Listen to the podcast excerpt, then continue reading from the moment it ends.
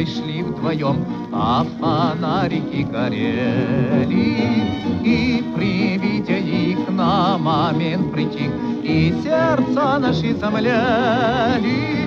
Hello, and welcome to the SRB podcast, where in each episode we discuss Eurasian politics, culture, and history. As always, I'm your host, Sean Guillory. The SRB podcast is sponsored by the Center for Russian, East European, and Eurasian Studies at the University of Pittsburgh and members of the SRB Table of Ranks, who give monthly contributions from anywhere between $5 to $25. If you'd like to support this podcast, go to my Patreon page at patreon.com slash Sean's Russia blog or to the podcast website, seansrussiablog.org, and hit that Patreon button and join the Table of Ranks. After taking power in 1917, the Bolshevik Party was quickly confronted with ruling over a vast territory comprising of a myriad of peoples and lifestyles. Nomadic peoples of the Central Asian steppe were one such group that failed to neatly fit into Marxist theory or within the Bolsheviks' goal to build socialism. So, what was the interaction between the Soviet state and nomadic peoples in Kazakhstan in the 1920s?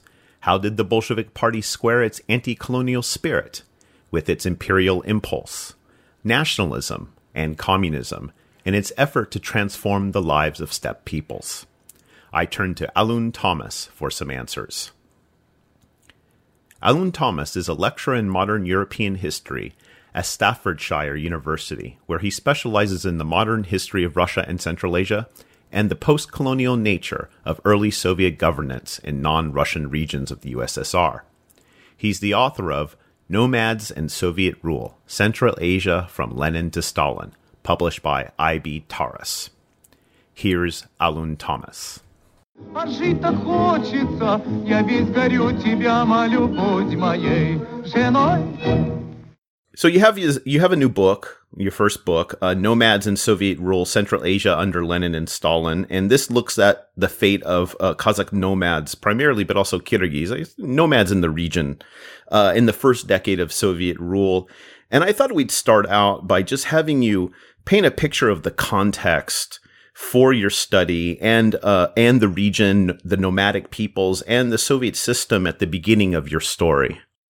Yeah, the, the Central Asian region um, is really struggling by the end of the Civil War. Obviously, there's been a process of uh, imperial annexation and colonization under the Tsar prior to the Russian Revolution, but that colonial process has affected some parts of Central Asia for longer than it has other parts. So the annexation of the northern Kazakh steppe began way back in the early 18th century, whereas there are some parts of what becomes known as Russian Turkestan in the south that have only become part of the Russian Empire perhaps two decades prior to the collapse of Tsarist authority. But very definitely, um, the uh, life and experiences of nomads has been affected by that process. There's been a really uh, concerted colonization, first by Cossacks often, and then by Russian peasants, of nomadic land in what is now Kazakhstan and Kyrgyzstan. Um, that has normally centered on the best migratory or pasturage land of the nomads themselves. So Russian peasants will show up and establish farmsteads and then be protected by the Russian state once they've arrived. And their arrival has been sponsored, supervised to some extent, especially after the creation of the Resettlement Administration in the late 19th century. And that's an organization which really becomes hated in Central Asia and becomes a kind of uh, figure of hate for the Communist Party after the revolution takes place. And then you also have this this period of um, pretty profound periods of violence, beginning in um, 1916 with the uprising there. There's been some really good scholarship recently on um, the nature of that uprising, but essentially, um, after the Tsar tries to conscript his Muslim citizens for um, participation in World War One, um, there's a, a, mass uprising and ethnic conflict between uh, Central Asians, including nomads, and the Russian population. So that damages the economy. Then, of course, you have the revolution and civil war, which has a pretty deleterious effect on nomads as well. There's an awful lot of violence between the whites and reds in the area, and the confiscation of livestock is a constant threat by both sides. So, come 1920, 1921, um, you have an economy that's so destabilized that there are isolated um, uh, episodes of famine, especially in northern Kazakhstan, and, and widespread shortage as well. The nomads themselves, um, when we say nomads, we're talking about a, a large population with a, a, large, diverse set of practices. And it's important to remember that as well as nomads migrating in the 1920s, especially in the early years, you also have a, a broader Russian imperial population that's in flux. There's a lot of displaced peoples and communities as a result of the civil war. So um, I tend to focus on the fact that we're talking here about habitual migration rather than what's perceived to be temporary migration, which is um, uh, imposed upon ordinarily sedentary communities because of violence and uh, fleeing famine and shortage and that kind of thing. Um, and some nomads are migrating almost all year round. Some are moving from uh, what, between one of four seasonal pastures, um, and then some are migrating only twice a year between summer and winter pastures. So some are more accurately described as transhumant. But again, it's this it's this principle of kind of um, innate or habitual migration that I think is important in defining them and their mobility and their the problems that they're going to cause for the the Communist Party and the state. Are are the nomads are they herding livestock? And and what kind of livestock and, and how much how you know what was their how big is their migration pattern? Right. So uh, again, some nomads um, really migrate over huge swathes of land, especially in the, the, the center of the Kazakh steppe. Whereas for some nomads, um, especially in Kyrgyzstan, their migration is more between low and highland, um, from the foothills to the mountaintops of the Tian Shan mountain range. And they're, they're migrating with ideally large flocks of sheep or um, large herds of cattle, camels sometimes as well, and of course horses for themselves. Um, but a lot of them are migrating with very small herds indeed, uh, as a result of all the violence that I've mentioned. Um, the final thing to say about the nomads themselves, I think, is that their um, their identity and their status within their own communities is very heavily connected to genealogy and lineage. So um, many of the nomads uh, in question um, are able to talk at length about their family tree and their family background, and being able to cite ancestor upon ancestor upon ancestor is, is the, the primary way in which status is afforded to some nomads and not others. Um, you mentioned the, the, the Soviet state. Um, it's certainly a, a, kind of patchwork affair in Central Asia in the early 1920s. I mean, this is obviously true across the former Russian Empire, right? The, the 1920s is at least partially about state building everywhere. Um, but in Central Asia, uh, there's very limited knowledge and understanding of the region amongst European Bolsheviks back in Moscow. And um, there's a large number of figures who make their way into Communist Party branches at the local level who have no grounding in Marxism or communism. A lot of them are coming from nationalist groups or um, religious reformers, modernizers of various kinds and they become part of the Communist Party uh, because they're literate and politically conversant, uh, but they're going to be purged in the late 1920s or the mid 1930s. While they're there, though, in the early 1920s, I think they make a really significant contribution to the kind of early structures, and they're the foundational structures, obviously, of the state as it becomes. Um, I think it's worth mentioning that it's not my thought. It, I've uh, taken it from someone else. The uh, so the NEP is often presented as a, a, a, a hiatus before a much more concerted transformation takes place under the first five year plan. And that perhaps doesn't fit as a model for Central Asia, um, where the NEP period is also really profoundly transformational right from the beginning. This is something I think you know all of your chapters uh, in the book allude to is different kind of aspects of that trans trying to transform uh, nomad life, culminating in their final um, making them sedentary.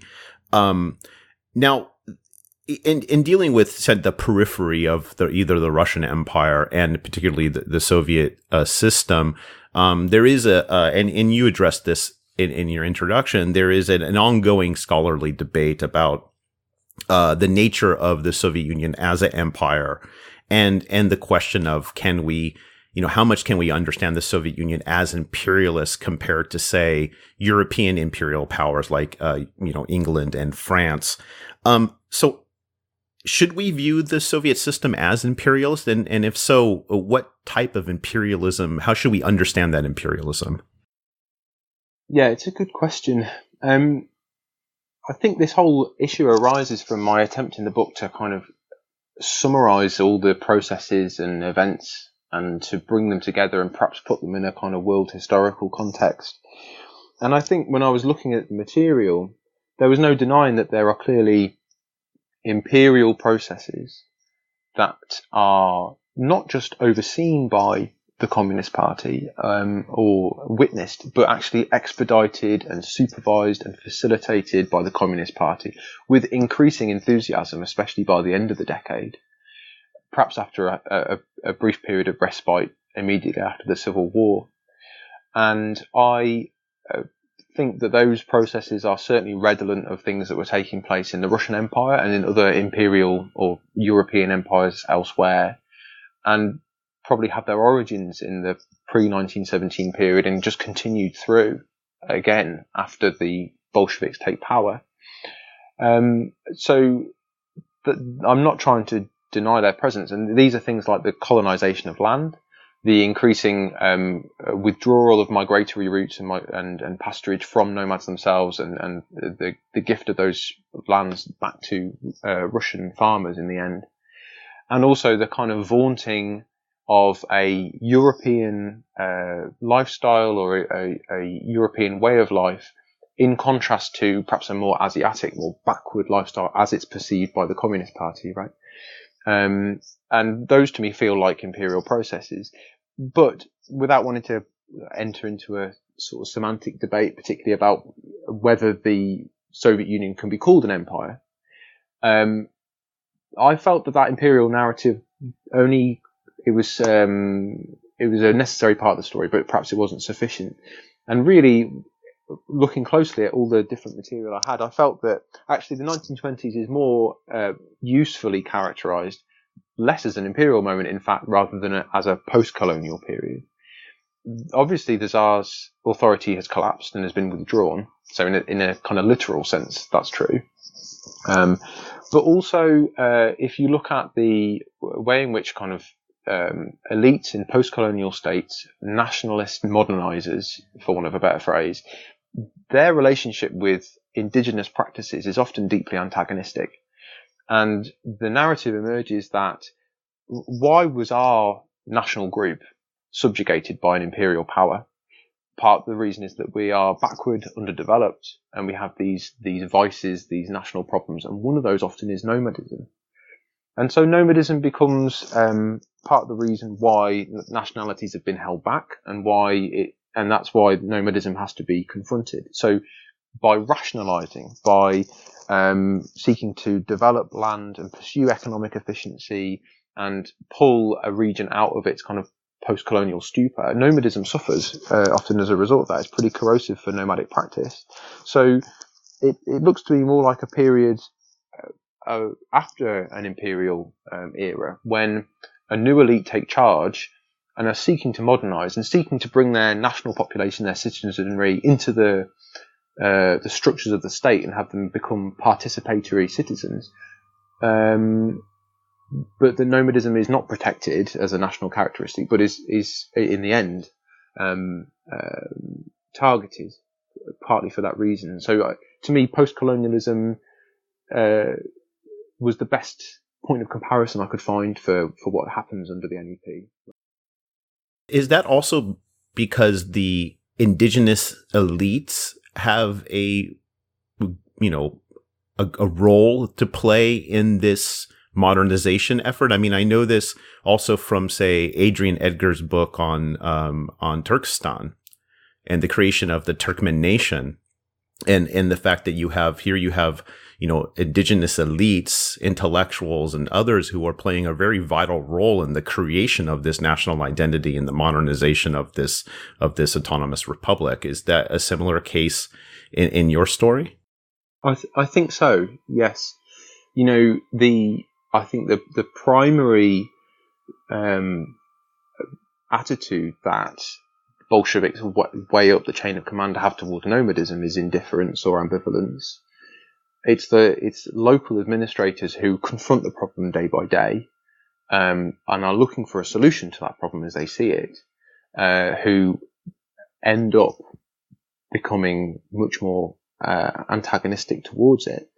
And um, if you are having only taken a cursory view, really, of, of some of the alternative elites who might have taken charge in this region, in, you know, in a kind of hypothetical alternative uh, history, there's no predominant nationalist or um, reform-minded political ideology at work in Central Asia that, that celebrates nomadism and wants to protect it and wants to um, uh, give it a free rein and, and, allow it to revive itself. Sure, the communists are skeptical of nomadism, but but so are many of the nationalists who declare um, temporary republics during the civil war as well. So that their presence then in the lower echelons of the Communist Party later on is not going to do anything, I don't think, to um, uh, prevent nomadism's decline. In fact, they appear to have made it worse. That's, that's, yeah, that's this. This is one of the I think one of the troubles or or one of the difficulties in talking about the Soviet system as imperialist because it doesn't necessarily, you know, our point of comparison tends to be from say a European imperialist model, you know, England or France uh, but here you have, uh, in that Soviet empire, you have a, a nationalist thrust uh, to some extent, at least on the cultural level, promoted by by the center, by Moscow, but also taken up by by local indigenous people. And it's actually interesting that you the the post colonial uh, framework or comparison is actually a really interesting one because here I think you you I'm assuming you're drawing interesting comparisons with efforts, say, in South Asia or in Africa in dealing with nomadic peoples. Yeah, right. And, um, you know, the I, I, think the evidence is clear that uh, there, there is a rush to uh, su- support and develop new nation states, naturally enough. And uh, the same language is used, the same conception of a kind of uh, linear model of development becomes predominant in those states as well. For all the talk of national differ- differentiation, right, and uh, support for national difference, um, economic development, and uh, the pursuit of kind of progress with the big P, I think um, hasn't done nomads favors, as you say, elsewhere in the world as well. That seems to be my impression how was nomadism perceived before and after the revolution?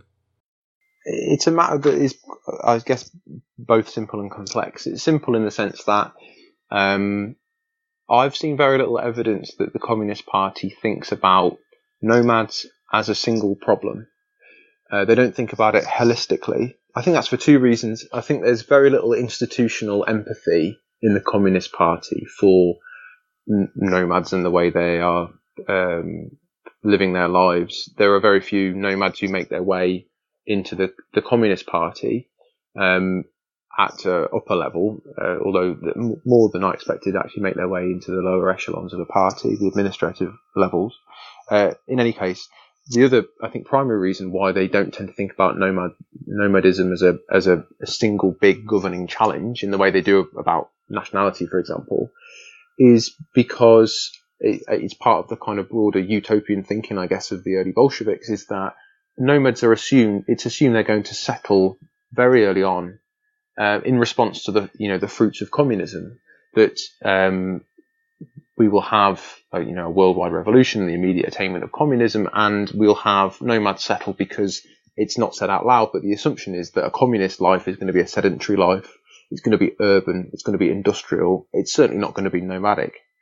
Um, and so there's no reason for the Communist Party to think about nomads as a long-term problem if they assume it is only going to exist in the short term, and then all the nomads will settle because economic development will be um, will, will will persuade them of that of the, the virtues of a sedentary life. Um, but give, notwithstanding the fact that they, they don't think about nomadism, uh, I don't think it as, as clearly and as ideologically perhaps as they do other other factors.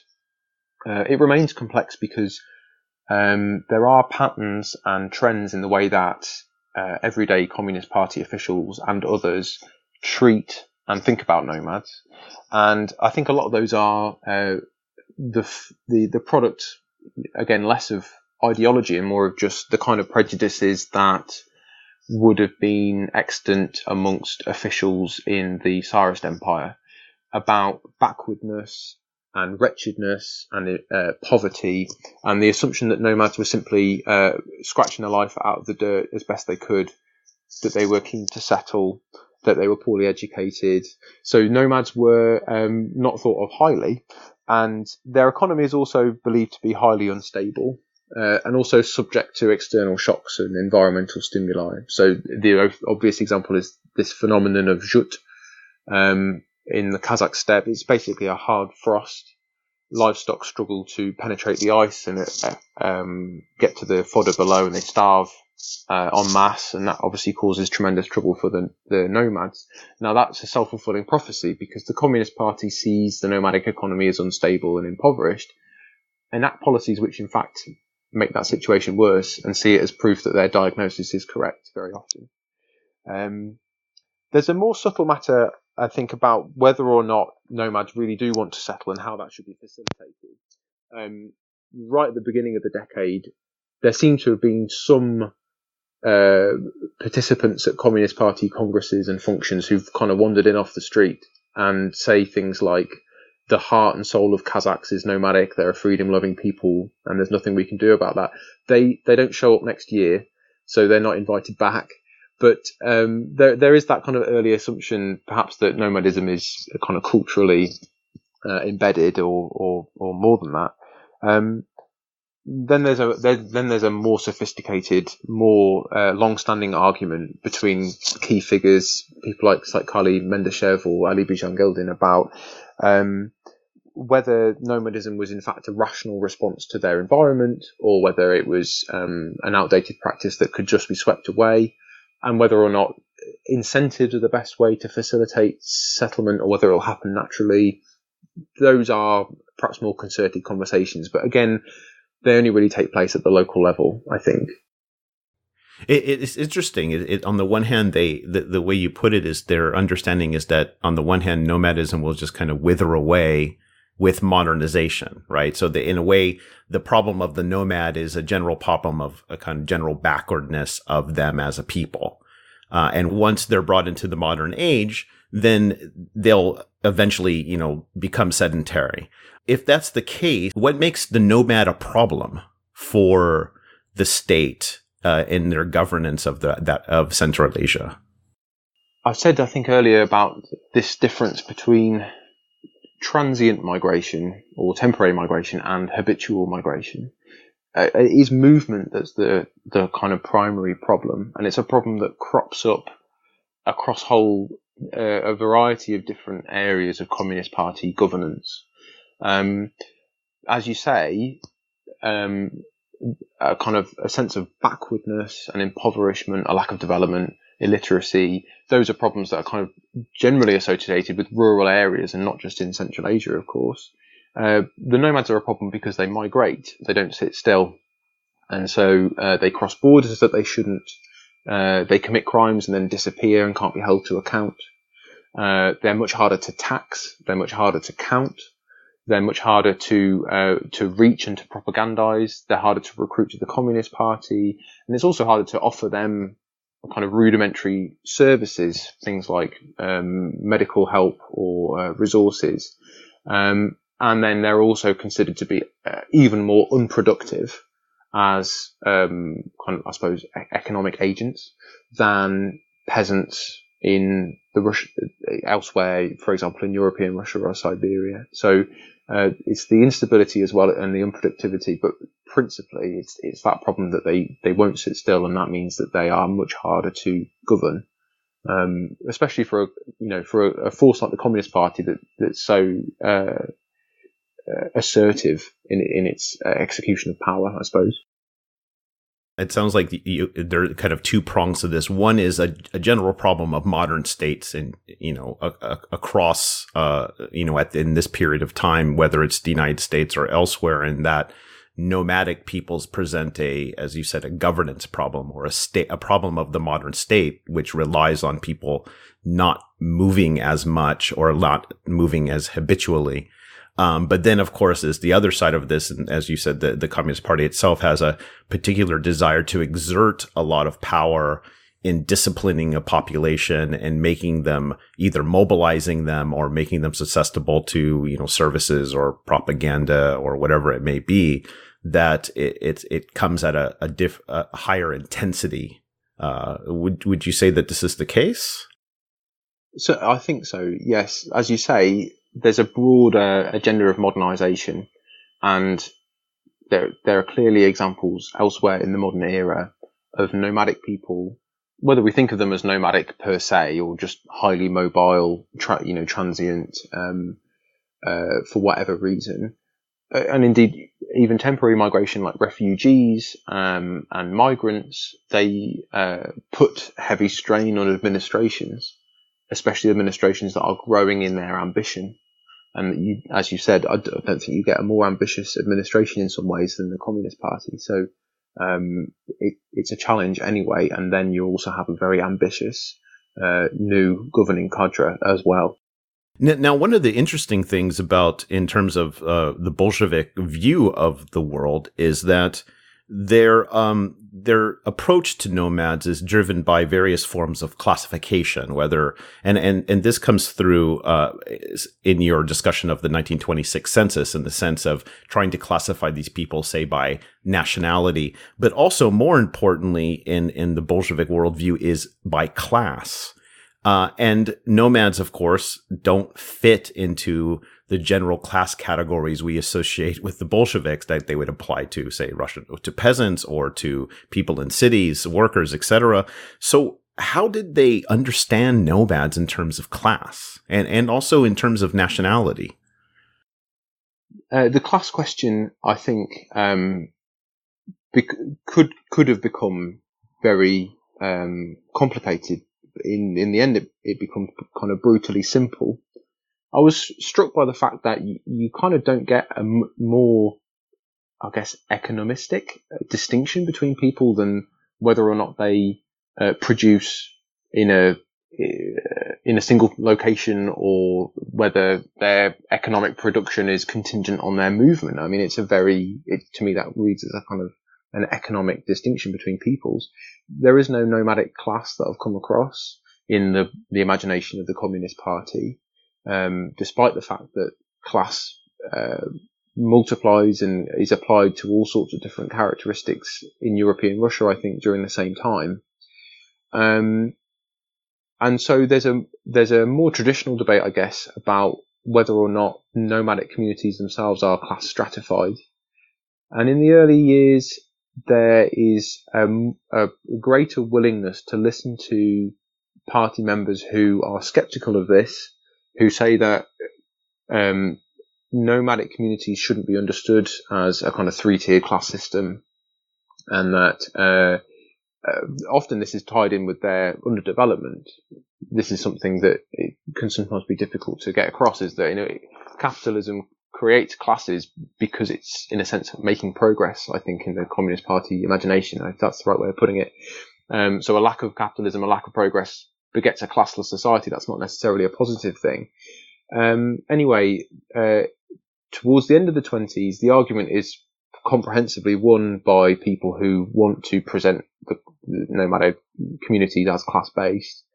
And the model that they turn to is one by Boris Vladimirtsov, which is nomadic feudalism. So again, that implies a, a, lack of perhaps capitalist relations, right, in nomadic regions, but very definitely the existence of a kind of despotic class and then an exploited class. The despots are the Bai and the Manap, who are kind of tribal uh, authority figures of various kinds in Kazakh and Kyrgyz communities. Um, they tend to be more wealthy and more authoritative, and so they are they become. Uh, it, it's crude, but it works. They be, they become the nomadic version of the kulak um, in every meaningful way, really, and are uh, targeted as a result of that. And, and just as elsewhere, that uh, kulak or bourgeois identity becomes more and more elastic in, until uh, anybody can be accused of that, really. Um, and the way that they, the, the, one of the important additional features of the way that the Bai and, and the Manap operate is that they keep the nomadic population migrating as far as the Communist Party becomes concerned. So, um, uh, what happens is, by their telling is that the, the richer nomads lend livestock or the use of livestock for resources and dairy products and so on to poorer nomads. In exchange, the poorer nomads have to tend to the whole flock, not just the animals that they're responsible for. And so they never get the opportunity in terms of time to, to rear their own livestock and become self-sufficient. And so they become dependent on the Bai and they become dependent on seasonal migration as a way of surviving to, to, to follow along with these exploiters. And so this imposition of a class-based understanding of nomadic society eh, comes along with the Communist Party's view that nomads are often are desperate to settle but won't be allowed to because there's this class of people exploiting them, um, and that that becomes a, obviously a justification later on for pretty brutal measures. So did did they in, in terms of the exploited classes did they ascribe a certain um uh revolutionary agency to them in the sense that if they were, you know, freed of their exploitation, they would just become more sedentary and develop, you know, in the sense that the same kind of revolutionary agency that they say gave to the Batraks, for example, these, and, and these kind of proletarian peasants amongst the peasantry. That's a really excellent question. And it's not something I have, it's, it's never occurred to me before that they should have done. Now, I wonder if that's because uh, they didn't. I mean, very definitely, um, in the documents I looked at on propagandizing in what's known as the nomadic aul, the community, and um, about party recruitment, there is this idea that class conflict and the um, the kind of recruitment of the lower classes in the pursuit of this revolutionary ideal that comes across, but not strongly. So I don't think they are really ascribed this revolutionary potential, which, as you say, would totally follow the the ideological logic of the, the Communist Party's way of thinking. Uh, uh, whether that speaks to that, that broader sense of the nomads being uh, very um, backward and subservient people uh, to the point where perhaps they lack even a kind of revolutionary potential within their own communities. I'm not sure uh, that would make some sense, though. I think yes. Maybe this is this is where the you know in some ways the another place where the imperial moment comes in the sense they can't unlike say even the landless peasants that are given some measure of revolutionary agency they they have the potential to emancipate themselves but nomads because they are so backward because they're not sedentary um, that they they need an outside force to emancipate them to to a certain extent yeah, I think I think I think that that almost certainly does that kind of um, slightly more patronising view of non-Europeans and nomads. I think plays in definitely. So, and what about nationality then? Uh, right. So, um, nationality is has a different relationship to nomadism, um, but remains important, and especially in the early years. So, um, of course, in the mid 1920s, Central Asia is delimited into these national republics that became the independent republics that we know today, and um, the that decision may has administrative and also kind of ideological implications for the way that administrators think and act, which uh, is pretty damaging to nomadic life. Uh, and part of the reason for that is that nomadism is never written into the national identity uh, as the Soviets see it of any of the, the, the five kind of principal nationalities that emerge out of that process. So the, the Kazakhs and Kyrgyz, as I've said, aren't considered to be innately nomadic. That's not a feature of their identity. It can be used uh, as a point of contrast. So if Kazakhs and Russians are nearby each other and one group is nomadic, it makes it much easier for the administrators to to delimit one nation from the other. Um, but principle, I, I guess, uh, uh, exactly because nomadism is not considered a, a, a, positive lifestyle or practice, it's not um, desirable to suggest that any one nation national group is innately nomadic or that it, that's a feature of their culture. So uh, nationalism kind of flies above nomadism and doesn't interact with it um, at the level of uh, kind of intellectual engagement. They don't think about it in those terms, um, uh, which has huge implications later on. And and the other the other interesting thing that you note, um, in in the fact that you have these nomads that are moving, it, it's not like they're respecting national borders, right? You have some nomads that are migrating into across the border into China, uh, and of course across various w- would be Central Asian republics. Uh, and, and, and in fact, you write that um, the Soviet drawing of borders in Central Asia, which was fairly new in the 1920s, um, suited the region's nomadic areas like an ill-fitting garment. Um, how did the drawing of borders impact these nomadic peoples to make it so ill-fitting? I think it's important to recognise that uh, the nomads in question had a, a sophisticated, deep-seated familiarity with their landscape and understanding of their landscape. So there's a, a perhaps a popular perception that nomads float, float freely and are highly mobile and can go wherever they choose, whereas in fact their migratory routes are you know are very important. And um, that means that they're, they're familiar with the con- you know the concept of borders and limitation and kind of spatial delimitation very definitely. And it, that that that's true between their own communities, uh, as well as it was under the Tsar when there were a different kind of administrative border um, that they had to accommodate to as well. And of course, as you just mentioned, the border with China, which is long-standing, but nomads have traditionally uh, travelled into the western region, the Xinjiang region of China, um, and then back into the Russian Empire as well. So that border crossing is um, uh, only kind of semi semi policed uh, in the the imperial period. So nomads are familiar with borders and, and limitation, but um, once the national delimitation begins, and really prior to that point, because there's a there's a an, an early, more inchoate attempt to divide up nation national groups before that point as well. Um, the the Communist Party has real trouble um, drawing borders that reflect nomadic practice, obviously, because the lack of knowledge and understanding of their behaviour is very limited, and also there's a, a, broader disinterest as well. And then, of course, has real trouble policing those borders after the, they've been made. Um, and nomads um, will often cross borders without knowing it and get themselves in trouble for that reason. Uh, they can, in the early years, however, use the uh, borders to their own advantage to some extent.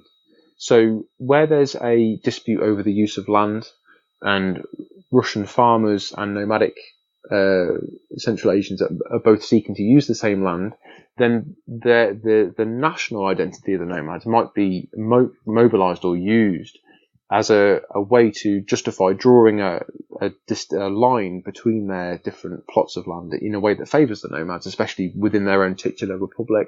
But it's always done on the basis of the fact they're Kazakhs or Kyrgyz, not on the basis that they're nomads. Um, and that's indicative of what happens later on, because um, as border making um, loses its kind of heavy emphasis on national difference and becomes more about efficiency and uh, econo- economy and properly exploiting the land, then um, it becomes harder to say that ownership of land should be uh, given to nomads because they're Kazakhs. And also, of course, nomadic practice itself is considered to be unproductive. So the borders aren't drawn for their uh, benefit either. Um, so um, it, there, there is some limited use in this national delimitation for nomads, but it, it's only partial and it's it, unlikely to last. Given given all the things you're saying, I mean, from the perspective of the state, it's it's a mess um, to govern over this region. So so how did the Soviet state govern over these nomadic regions in, in the mid to to late 1920s? I mean, with a lot of difficulty, um, and in a way that I think is not uh, kind of consistent across the decade. I think you see administrators making decisions, acting on principles, changing their mind uh, one day to the next, um, muddling along with a, a, set of kind of basic agendas in place. But I think the the the the clearest insight into the way that nomadism as is a, a problem for governance, the best case study is is taxation, where um, in the earlier part of the decade there is this early rudimentary attempt to recognize nomads as their own economic um, category and to tax them more leniently because they are struggling more often than their sedentary counterparts. And um, again, this is done very early on because they're nomads rather than because they're Kazakhs or Kyrgyz. So the national question is, is pushed out of that particular discussion, but it doesn't last long. And there's a real confrontation that takes place between agricultural organs who are perhaps more sensitive to um, the the life and the status of nomads versus financial um, organisations that are obviously focused on the bottom line and uh, extracting resources from the population for the state's use. Um, so the compromise that's reached midway through the decade is that nomads should be afforded some kind of uh, tax exemption if they pledge to settle or in the process of settling to make that transition easier because in the long term they're going to be more productive and yield more for the state anyway. Whereas nomads who refuse to settle are going to be taxed at the, the same rate as everyone else. But you immediately get into practical concerns. If, as a nomad, you are approached by a tax collector and told if you're settled for good in this particular campsite, then you will pay less tax. You are naturally going to tell that person that you've settled for good. And when you, when they return the next day to take the tax and they find you've gone, again, there's very little way in which the state, because it's patchwork and because it's still in the process of being built up, it's hard to pursue those nomads into the steppe and tax them as, as, as is seen fit. So financial organs find this solution less of a solution really and, and more of a, a, new set of problems. Um, and so the, the end result is, uh, as we've said, in the end, tax policy is imposed on a class basis onto nomads as it, much as it is onto everyone else in the former Russian Empire and, and the impact is, is very negative. But I, I think it's important to emphasize that the Communist Party does make an effort to um, find a tax policy that kind of works for nomads in the long term and recognizes their behavior. It's just very, very hard to implement. And there are other priorities at work, right, that, that, that, um, that, that force their hand in the end. Um, but the effort is made and that, that's significant, I think, because sometimes it's, um, the, the implication is made perhaps that they're on a kind of inevitable trajectory towards confrontation, these two forces. And that's uh, close to true, but I think it is uh, lacks nuance. What was the Red Caravan? The Red Caravan is a a very interesting little um, exploratory force that sets off um, from the, the, capital of the Kazakh Republic right at the beginning of the decade and does a little tour of the steppe. And it's composed of a whole host of different people. Some of them end up very senior in the Communist Party, uh, and not all purged at the end of the 1930s. Dzhangildin, I think, even outlived Stalin. Um, but they, they really dominate Kazakh politics for some time after this um, this jaunt that they go on. So the Red Caravan is made up of anthropologists, ethnologists, um, uh, photographers, but also um, medical experts, veterinary experts, a member of the Red Army, various Communist Party members, and it, it's intended to do two things simultaneously. And anybody who knows um, much about Soviet history will know that the Communist Party didn't necessarily see these things as distinct from one another. They propagandized, but they also extracted information, but they also offered services. So um, they were intended to kind of reach the nomadic population, find out more about them, give them the good news about the revolution, and also offer advice um, about political organisation, but also about very basic everyday things. And it's a the Red Caravan is a, a prelude to um, a much more um, extensive policy um, described as the Red Yurts, which are um, similar in many ways. And um, Paula A. Michaels has written about the red yurts more extensively than I have. They are um, mini kind of um, uh, cells of the Soviet state. They offer uh, midwifery advice to women. They uh, offer literacy classes, um, classes again on Marxism and political organisation. Uh, they offer medical services and veterinary services and they also propagandize amongst nomads on the Kazakh steppe and in Kyrgyzstan as well um, in the 1920s, and they, I, I think, make a comeback again as well uh, much later on in the 20th century under the Soviet state too. I mean, they're fascinating in their own right, and they've produced a lot of really interesting archival documentation for us to look at. Uh, and they produce, you know, cultural uh, kind of uh, problems and misunderstandings as well as achievements. The reason I think they're interesting, um, well, one of the many reasons I think they're interesting is that they, again, as I've mentioned with tax policy, I think they exhibit the willingness of the Communist Party to meet the nomads on their own turf and to kind of go mo- mobile and, and, and, and migrate alongside nomadic communities. Um, I think, I guess I'm trying to emphasize that although the um, the way the Communist Party thinks about nomadism is pretty unforgiving, um, uh, and there is this assumption that settlement is imminent. There are these isolated efforts to uh, accommodate nomadism uh, on its own terms rather than as a prelude to sedentarization or settlement.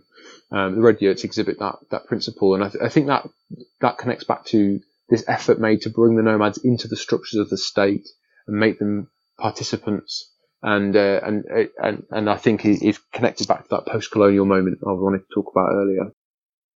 And, and it also sounds like in, in terms of a narrative, you're you're trying to uh, well at least in and how I'm reading it, your narrative isn't one of a kind of Chris, uh, culminating crescendo to say collectivization, but a, a kind of zigzagging on the part of the Communist Party and the state just to figure out what to do with these nomadic peoples.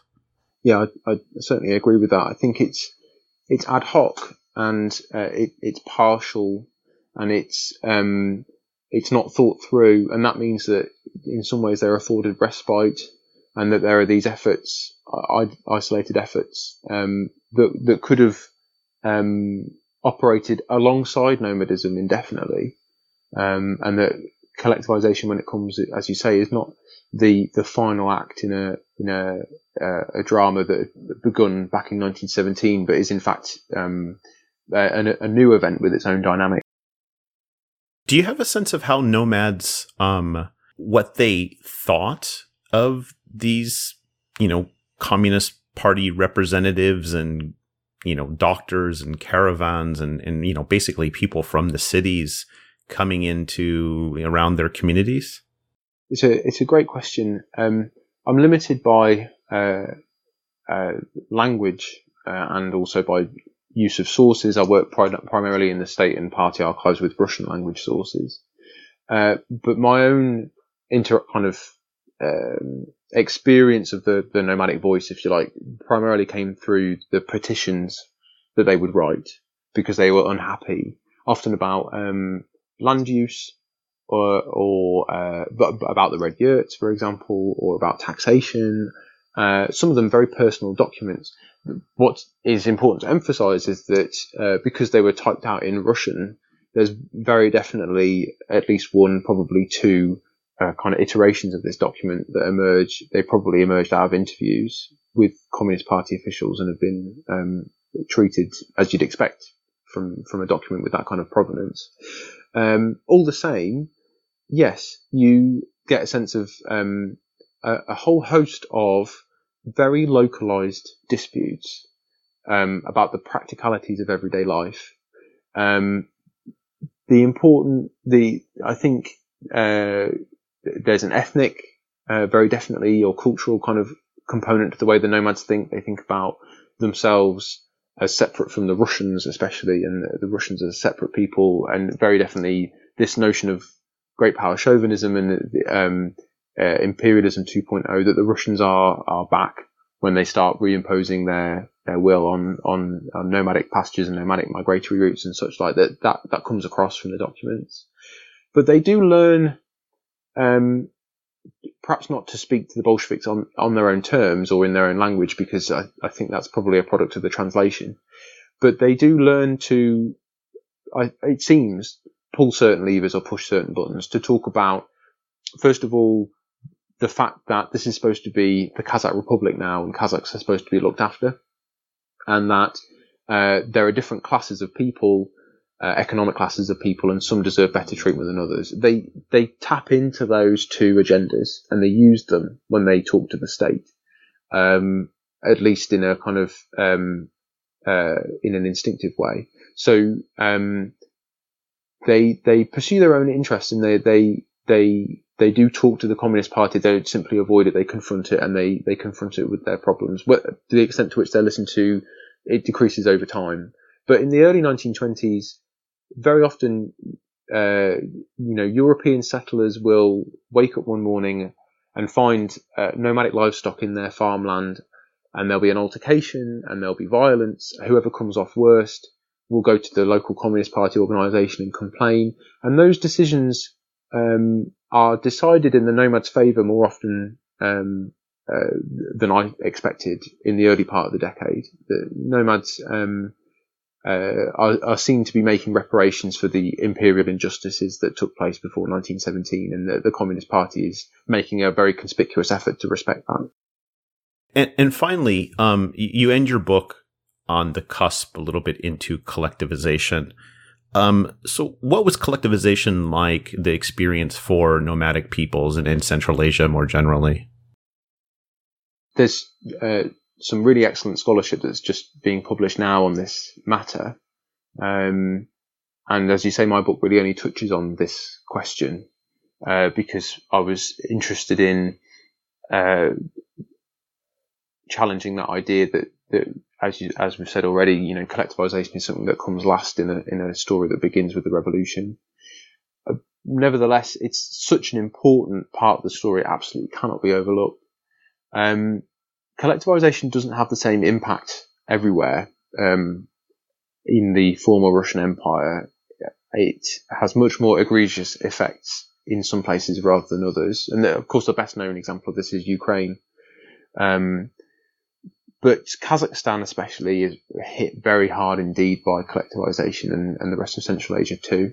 And nomadic regions um, are really profoundly destabilized by what happens um, I I begin talking about collectivization in the book by talking first about Philip Goloshchekin, who is the first secretary of the Kazakh Communist Party, um, and he comes to govern the branch in the mid 1920s, and he has this conviction that the October Revolution never really properly happened in Kazakhstan, that progress hasn't been made since 1917. And so he imposes what he calls his Little October, in 1926. And really that's a, that, that's a, a massive centralization of power in his hands and in the hands of his office. Um, and it comes with, uh, the imposition of a much more strict party orthodoxy. Certain people who have been speaking about before who expressed doubts about whether or not the nomads could be incentivized to settle and whether or not that's desirable. Those kind of people are silenced in the party in that time. And uh, he also very much follows the line from Moscow about collectivization and begins to experiment with it quite early. So collectivization is pursued very aggressively in Kazakhstan, uh, and it comes to Kyrgyzstan a little bit later.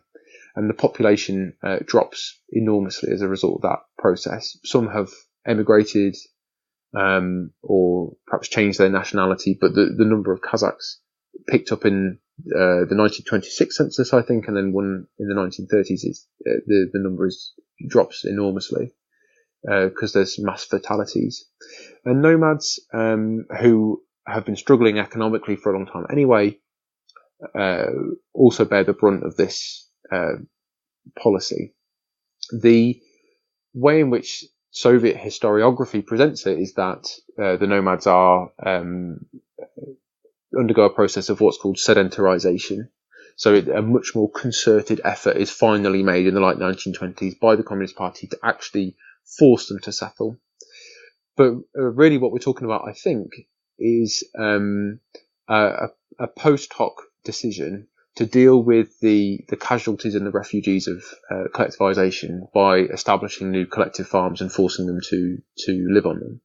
Um, so the population is settled uh, aggressively and violently by the Communist Party militia, um, but it's part of the um, uh, the the kind of mopping up process after collectivization has been imposed very aggressively in that region.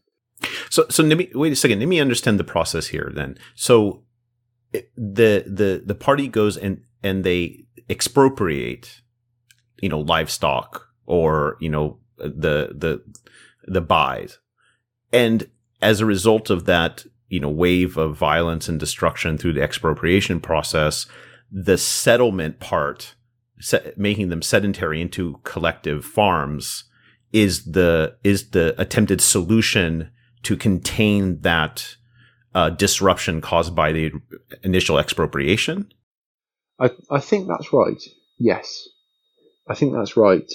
Um, the way I've had it described is that um, the party primarily settled livestock first, so they would um, uh, force nomadic herds into kind of prefabricated pens and tell people that if they were to remove that livestock, then that would be considered stealing from the state and they would be executed on site.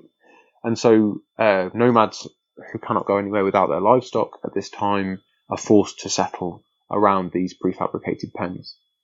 Um, and that's part of the process of collectivization. It's done to communities whose migration has kind of lost its logic because they're really just trying to survive and fleeing uh, violence at this time. Um, the uh, important thing to add is that much of the uh, Kazakh steppe, especially, is completely unsuitable for sedentary agriculture, which is why the population is nomadic, partly at least. And so um, these new collective farms with livestock on them quickly lose their livestock, which starve to death, and that absolutely exacerbates the famine. That was Alun Thomas, a lecturer in modern European history at Staffordshire University, where he specializes in the modern history of Russia and Central Asia and the post colonial nature of early Soviet governance in non Russian regions of the USSR. He's the author of Nomads and Soviet Rule Central Asia from Lenin to Stalin, published by I.B. Tauris. I'm your host, Sean Guillory, and this is the SRB Podcast the SRB podcast is sponsored by the Center for Russian, East European, and Eurasian Studies at the University of Pittsburgh and listeners like you. If you enjoy this podcast and want to help support it, please take a moment to share it on Facebook and Twitter, like my Facebook page, Sean's Russia Blog, write a review, or recommend the show to your friends. The SRB podcast comes cheap, but it's not free to make. You can help support it by joining the table of ranks at seansrussiablog.org. Thanks to all my high excellencies, high wellborns, and noblestnesses for your continued patronage. You can find past shows on iTunes and SoundCloud, or you can download them directly from seansrussiablog.org as well. Until next time, bye. Look! Down there! Yo, 7L, yo, S, man. Y'all niggas ready? Teaming up with the I'm back at it, man. The one and the only mad scientist flow. In the laboratory on some Franken rhyme shit. Bring shit to life on them. Call me your worst nightmare. Watch the birds take flight, take life. Every verse I air, guaranteed I deliver it hot. Like what? Dominoes, feet up, chilling in your spot. Meaning leave beat it. You can see that he's heated, and the S feel the same. That's why we remain seated. Yeah. Keep the lab dusty like the day after D-Day. Spiders die of old age here, and we stay. raw like Colombian white. Stay buzzing, ain't cousin, ain't nothing. All my numbers is right. Red dragon from the dungeon of rap. Dark flame set free, truthfully. These MCs are lame and they should be illegal, like fucking Adam Eagle. I got the ego of Evel Knievel, you weak and feeble. I'm Beanie Sigel if he was one of the Beatles and possessed the DNA of Magneto. So fuck, fuck your people. you know what? Uh, we need to rein in the czars. In fact, how do you negotiate with those guys in good faith? How do you have a dialogue with those guys? How do you reach out to them? Yeah, yeah, yeah. Hey, it's Eddie Brock and Peter Parker, and we go rock black till they make something darker. And we back to building inside the Baxter building. Private location, dice, no hibernation, no Michael Myers adjacent. Your Highness, the great one took the head off the livest, the brave ones. Lord of the underground, dumbing them out. With the crowd of a hundred thou, bow to the sound. The archangel sing, the God's name will ring. Frontliners upon us, what made him king.